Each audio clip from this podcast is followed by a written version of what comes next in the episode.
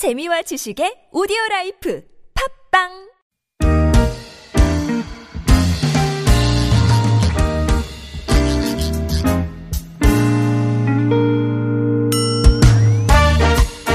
서울 속으로 2부 시작해 보겠습니다. 오늘 월요일입니다. 어, 월요일 2부는 저희가 소상공인 상담, 네, 소상공인 여러분을 위한 상담과 또 주택 전월세 상담으로 번갈아서 진행을 합니다.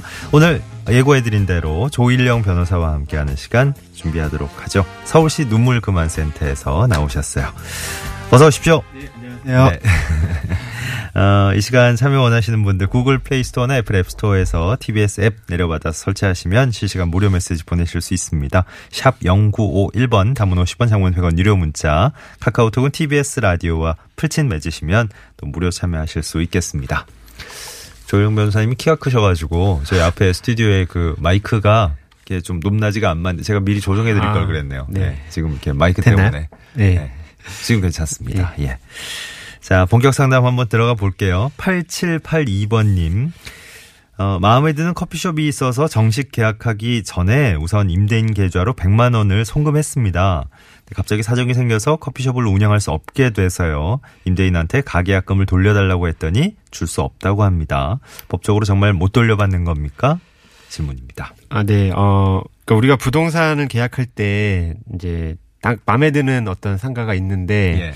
당장은 지금 계약금을 내기가 좀 어렵거나 음. 뭐 시간이 또 촉박한 경우에는 이제 가계약금을 이렇게 지급하는 경우가 있잖아요. 일단, 주택 주택 네. 계약할 때도 보면 왜 네. 마음에 드는 거 아 지금 계약 좀 그쵸. 뭐라 해 놓으셔야 돼요. 이러면 네. 찜하는 느낌으로. 찜, 예, 말, 말 네. 그대로 찜하는 네. 그런 목적에서 일반적인 이제 계약금과 달리 그 이전 단계에서 이제 가계약금을 이제 지급하는 경우들이 예. 있는데 이게 이제 계약금하고 달리는 이제 법적인 성격이 조금 애매해요. 그래서 네. 과연 이거를 계약을 해지할 때 가계약금도 돌려받을 수 있을지에 대해서 가끔 이제 분쟁이 발생되고 예, 있습니다. 예. 그래서 이번 사례도 그런 사례에 해당되는 것 같은데 이와 관련돼서 사실 일정한 좀 기준이 마련되어 있기는 해요. 아, 그래서? 네네. 네.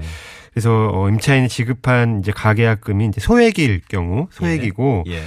어 경우에 근데 소액일 경우를 하더라도 그 매매 목적물이나 매매 대금 등의 이제 계약의 중요한 요소에 대해서 합의가 있는 경우에는 음흠. 음 구속하는 계약에 해당된다 조건부 계약에 해당된다라는 기준이 있거든요. 네.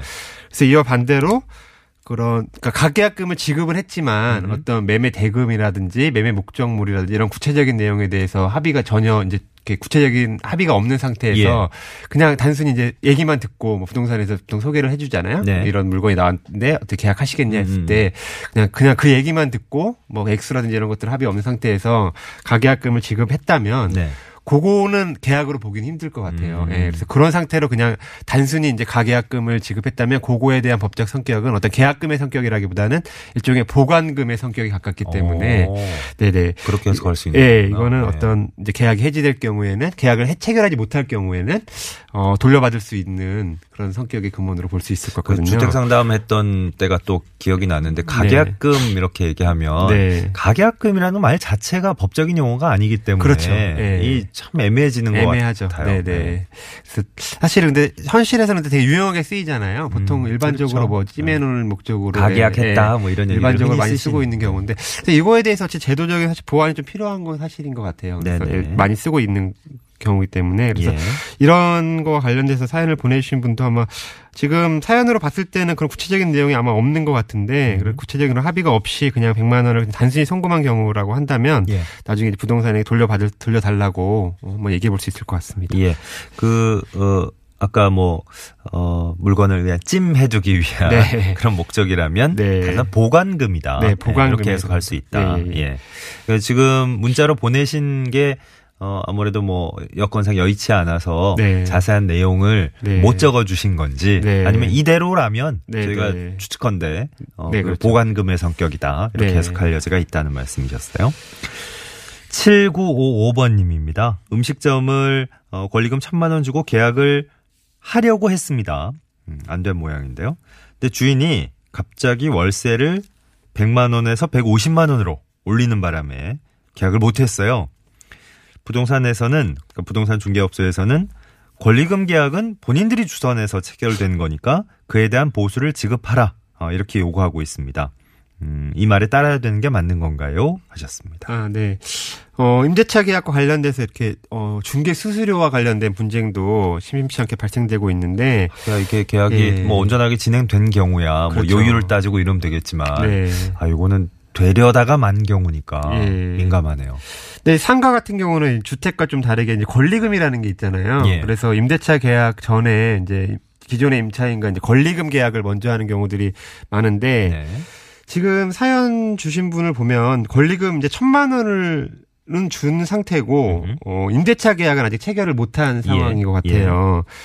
그래서 지금 이제 거- 먼저 이제 권리금 부분을 먼저 살펴보면 어 권리금 계약의 경우에는 사실 이거에 대해서는 이제 중개 수수료 뭐 임대차 계약 같은 경우는 우리 중개 수수료 정해져 있잖아요. 예. 금액에 따라서 얼마 정도 뭐 몇 프로 정도 받을 네네. 수 있다고 돼 있는데 권리금 계약의 경우에는 지금 단순히 그런 권리금을 왔다 갔다 하는 거기 때문에 이거는 어떤 기준이 아직 마련되어 있지 않아요. 예. 그래서 임차인과 기존의 임차인과 새로 들어온 임차인이 서로 합의해서 어, 금액도 조정할 수 있고 네. 또 누가 낼 건지 임차 기존의 임차인이 낼 건지 아니면 새로 들어온 임차인이 낼 건지에 대해서 그 서로 서로 당사자 간에 합의해서 정할 수 있, 기 때문에 예.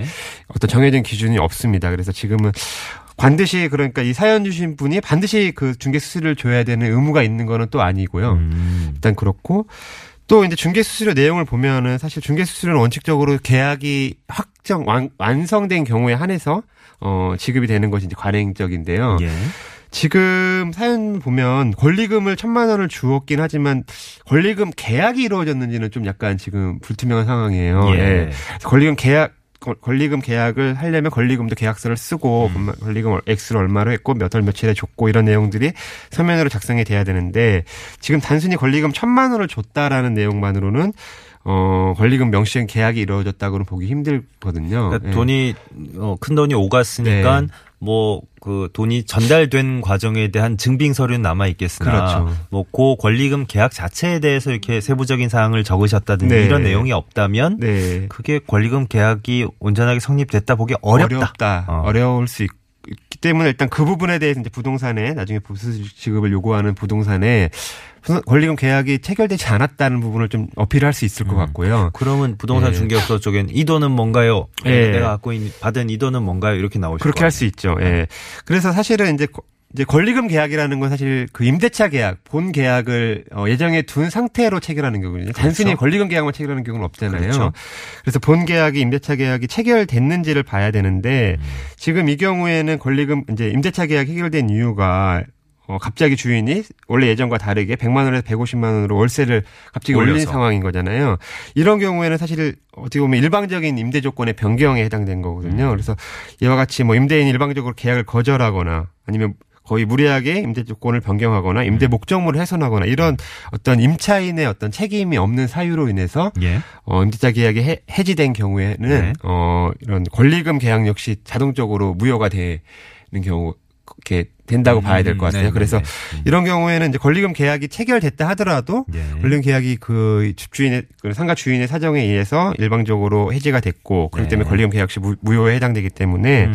어 이걸 이유로 해서 어 부동산에다가 중개수수료 지급 의무가 없다라는 예. 점을 또 얘기할 수 있을 것 같아요. 그 권리금 계약 자체가 뭐 성립됐다고 보기도 힘들지만 네. 어, 설령, 네. 설혹, 예, 그게 어, 맞다고 하더라도 네. 그거의 바탕이 되는 원래 이유가 되는 그렇죠. 예, 예. 그 계약 자체가 무산됐기 예, 때문에 무산됐기 때문에 음. 예, 수수료 역시 이것도 지급할 의미가 없다고 보여집니다. 네. 알겠습니다. 자, 소상공인 여러분을 위한 상담 오늘 조일령 변호사와 함께 진행해 보고 있습니다. 이번에는 어, 상담 내용을 어, 한 분의 목소리로 직접 들어보겠습니다. 네, 안녕하세요. 저는 지금 디퓨저를 제작해서 판매를 하고 있는 김현정이라고 합니다. 근데 제가 이제 궁금한 거는 요즘에 flea market 같은 게 굉장히 활성화가 많이 돼서 저뿐만 아니라 이렇게 핸드메이드 작가님들이라든지 소상공인 분들이 많이 그런데 참여를 하시고 계시는데 현재 이제 그런데 입점을 하게 되면 구두로 어, 돈을 뭐 입금을 하고 그쪽에서 이제 들어오라고 하면 구두로만 그거를 계약을 해서 저희가 입점을 하는데요. 저희가 비용을 지불하고 입점을 했을 때 주최 측에서 그렇게 이제 책임을 다하지 않고 처음에 말한 계약 내용과 굉장히 다르게 진행을 하시는 경우가 굉장히 많으세요. 그럼 이제 저희는 그거를 이제 서류로 작성을 한 부분이 아니고 구두로 이제 얘기를 하고 들어왔기 때문에 법적으로 이제 보상받을 수 있는 방법은 따로 없는지 굉장히 궁금합니다. 예. 아, diffuser가 나왔습니다. 저희가 또 이렇게 명확한 전달을 위해서 사전 검색을 또 해봤네요. 네. 향이 나는 베이스에 스틱을 꽂아서 공간에 향이 퍼지게 하는 아, 이른바 방향제. 네네. 네, 많이 쓰고 계시, 네. 잘 아실 텐데. 예. 혹시, 혹시 한번 언급을 했군요. 네. 디퓨저 만들어서 팔고 계신 분이고 예. flea market에 이제 구두 계약만 하고 참여하셨는데 아, 처음에 이제 들었던 것과 말이 좀 다른 경우가 많다. 네. 그래요. 그 뭐 우리가 특히 이런 그 사연을 받는 코너를 진행해서 그런지 몰라도 참 계약이 그렇죠. 말로만 하면 안 되는 것 같아요. 네, 맞아요. 꼼꼼하게 이렇게 잘 적어야 되는 것 같아요. 네. 그뭐 미국 드라마나 이런 데 보면 네. 아, 그쪽은 워낙에 이제 그런 게 체계가 잘돼 그렇죠. 있어서 그런 네. 그런 걸 텐데 네. 아주 어, 뭐 저런 것까지 계약서에 다 적지 할 정도로 너무너무 꼼꼼하게 방대하게 적잖아요. 네. 근데 그런 게 필요할 것 같기도 해요. 네, 맞아요. 예, 어. 사실 분쟁이 발생되지 않으면 사실 뭐 필요 없는데, 없는데. 예, 결국 문제가 됐을 때. 될 경우에는 맞아. 음. 결국에는 예, 서류가 필요한 거라서. 그러니까 지금 사연 주신 분도 보면 이게 플리마켓에 이제 참여했다고 했는데 플리마켓이 또 영어잖아요. 플리마켓이 이제 한국말로 벼룩시장이더라고요. 그렇죠. 예, 예. 벼룩시장을 바로 직역한 플리마켓이던데 예. 그러니까 이런 플리마켓이 최근에 늘어나면서 이런 이제 어떤 무책임한 운영으로 인해서 피해가 종종 발생되고 있는 것 같아요. 예. 그래서 2013년도에 이제 플리마켓이 이제 초기에 발생되고 있었는데 그때는 이제 참가비도 무료고 그렇게 많이 확산이 많이 안 음. 예. 돼 있어서 그렇게 피해가 많지 않았는데 최근에는 막 참가비가 뭐 평균적으로 4에서 5만 원 수준에 이르고 있고 또 비싼 어. 곳은 막 11만 원, 10만 원 이상으로 이렇게 육박하고 있어서 높아지고 있군요. 예, 그에 따른 피해도 점점 커지고 있는 상황이. 저희도 주변에서 보면은 플리마켓 이제 뭐 심심 주말 같은 경우에 이제 심심치 않게 발생되잖아요. 예. 그래서 이런 거와 관련된 피해 사례도 발생되고 있는데 뭐 몇 가지만 이제 소개를 드리면 뭐 A씨 같은 경우에는 이제 지난 8월에 마포 합정동에서 플리마켓에 참가해서 3만 원을 참가비로 냈는데 당일날 아침에 주최자가 바로 연락을 끊었던 거예요. 그래서 네? 네, 그래서 갑자기 다가 보니까 어. 뭐 아무 준비도 안 돼 있고 어. 파라솔이나 뭐 테이블 같은 경우가 준비돼 있어야 되는데 어, 예. 아무 준비도 안 돼 있고 잠수가 타, 타서 잠수를 네, 타서. 이런 내용으로 저희한테 신고를 해주는 아이고. 경우들도 있었고 어, 황당한 일이 있군요, 진짜. 예. 어. 또 B 씨 같은 경우는 이제 20만 원이나 내고 이제 목이 좋은 자리에 20만 원이나 플리마켓에? 내고 애 플리마켓을 네. 참가를 했는데 사실 가봤더니 사람들이 잘 찾지 않는 아주 변두리에 어. 예, 자리를 준 거예요. 아주 저 괜찮다 예, 그랬는데 예, 자리가. 근데 그날 하루만 하는 거라서 뭐 이거를 갖다가 얘기를 이의 제기를 해봤자 뭐 다음에 개선이 또- 될 수도 또, 없고. 예, 일단 뭐 울며 겨자 먹기로 장사를 할 수밖에 없는 그런 상황인데 이런 식으로 이제 피해 사례들이 종종 발생되고 있어요. 아, 인기 있는 만큼 이게 좀 네. 악용되는 사례도 그렇죠. 있군요. 악용되는 사례들이 어. 있는 것 같더라고요. 그래서 저희 서울시에서도 최근에 이런 사례에 좀 관심을 갖고 예. 예, 좀 불공정한 사례나 이런 것들을 찾고 있는데 혹시 아니, 네. 그또 사연 들으시는 분 중에서 네, 혹시 이런 피해 유산. 피해가 있으신 분은 저희한테 또 알려주시면은 그 저희가 예. 언뜻 생각하기에는 그냥 뭐, 뭐 전통시장이라든가 뭐 마트라든가 이렇게 딱그 구획이 갖춰져 있고 네네. 규격이 갖춰져 있고 이런 곳은 네. 규정의 그 그렇죠. 뒷받침도 좀 많이 받을 어느 것 같은데 제도가 있죠. 예. 이게 벼룩시장 같은 경우는 어떤지 예. 모르겠어요. 아직 분쟁이 해결되는 어떤 분쟁 사례가 그렇게 많지 않고 사실은 최근에 막 최근 들어서 급격하게 증가하고 있고 그렇다 음. 네. 보니까 그냥 당사자들끼리 서로 그냥 합의대로 끝나고 있지 아, 뭐 이걸 그래요? 어떤 해결 관에서 나서서 해결하거나 이런 상황은 아닌 것 같아요. 뭐 이, 이 지금 저 사연 주신 네. 분처럼 네. 뭐 게다가 구두 계약까지 하셨고 지금 네. 여러 가지로 불리한 상황인데 이게 뭐 남는 게 없잖아요. 지금 뭐 이렇게 증빙 서류 같은 그렇죠. 것도 없고 네. 처음 했던 말과 너무 달라서 이게 네. 곤란하다. 그러면 네. 어떠, 어떻게 해결을 해야 됩니까? 일단은 지금 이제 사연 주신 분의 경우에만 해서 보면 일단 서면 계약을 체결하지 않았다고 하셨는데 어 서면 계약을 사실 체결하지 않아도 구두 계약도 사실은 계약에는 해당이 돼요. 그래서 구두 계약을 했다고 하더라도 그 내용은 이제 구속이 받는 계약에 해당되고 네. 또 이제 사실 구두 계약을 했다 하더라도 뭐 문자라든지 요즘에 이제 뭐 카톡이나 이렇게 해서 그 관련된 내용을 남겨놓는 경우들이 종종 있거든요. 그래서 예. 그런 것들 사실 입증할 수 있는 서류 입증할 수 있는 자료가 돼요. 그래서 네. 이메일을 또 주고 받았거나 뭐 이런 내용들이 있으면 아주 사소한 내용이라도 어 이제 그거에 대해서 어 서로 구속할 수 있는 내용이 되기 때문에 네. 그런 내용을 좀 확보를 해 두셔서 나중에 어 이렇게 얘기하지 않았냐 문자로라도 예. 카톡으로라도 이렇게 얘기하지 않았냐는 것을 근거로 해서 어 그쪽에 주최 측에다가 어, 얘기를 해볼 수 있는 수 있는 여지는 있는 것 같습니다. 그래서 네. 그런 것들을 좀 잘 활용해 보시고 음. 또 전화 같은 경우는 전화 통화 같은 경우 녹음도 가능하거든요. 네. 뭐좀 분들이 오해하고 계신데 오- 녹음하는 게 불법이지 않냐 이런 생각을 하시는 분들도 있는데 음. 어 당사자끼리 대화 당사자들끼리 녹음하는 거는 불법이 아니기 때문에 예. 어 계약서를 쓰기 힘든 상황이라면 일단은 그런 대화 내용이나 이런 것들을 항상 녹취를 해 놓거나 녹음을 해 놓거나 해서 네. 나중에 혹시 모르는 상황에 어 대처를 해줄 수 있는 상황이 되는 게 좋을 것 같습니다. 그래서, 예. 알겠습니다. 예. 요즘 또 디지털 시대니까 네. 사실 뭐 증거 자료를 확보하려면 네. 예, 확실하게 또 이렇게 그렇죠. 뭐, 예. 아마 공고문이나 이런 게 나와 있을 수도 있을 것 같아요. 사, 아, 전에 예, 그렇구나. 그래서 그런 네. 내용의 어떤 계약 내용이 원래 이렇게 하기로 어, 했다는 내용이 조금이라도 네. 단서가 되는 내용이 있으면 네. 그걸 가지고도 또 따지러 올수 있기 때문에 그렇네요. 그런 자료들 한번 잘 찾아보시는 게 좋지 않을까. 예. 네, 네. 생각됩니다. 아, 참 이게 안타까운 심정이 네. 오늘 또 혹시 예. 유사한 사연들이 있으시면은 혹시 예. 저희한테 또 알려주시면은 예. 저희가 한번 또 관심 갖고 한번 예. 찾아보겠습니다. 더, 더 한번 파고들어 네. 보겠습니다. 기회가 되면. 네. 5688번님, 서울 속으로 꾸준히 듣다 보면 어, 상식과 법을 숙지하게 되는 것 같아요. 임대 임차 관련해서, 어, 이제 거의 전 도사가 되지 않았나 싶습니다. 네, 하셨네요. 용수님은 어, 관련된 정보 지속적으로 듣게 돼서 고맙습니다. 책에서 얻는 지식과 어, 진배 없다고 어, 다름없다고 생각이 되네요. 하셨네요. 고맙습니다.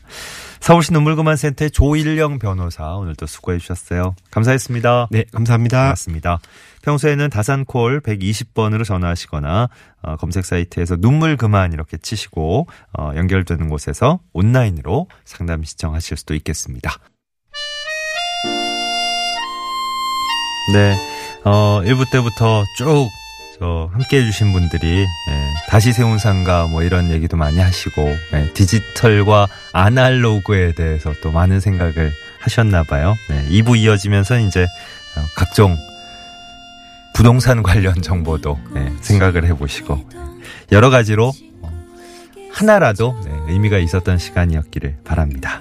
박보람의 해화동 끝곡으로 전해드리면서 오늘 서울 속으로 마무리하죠. 내일 11시 6분에 다시 찾아오겠습니다. 고맙습니다. 어릴 적 함께 뛰놀던 골목길에서 만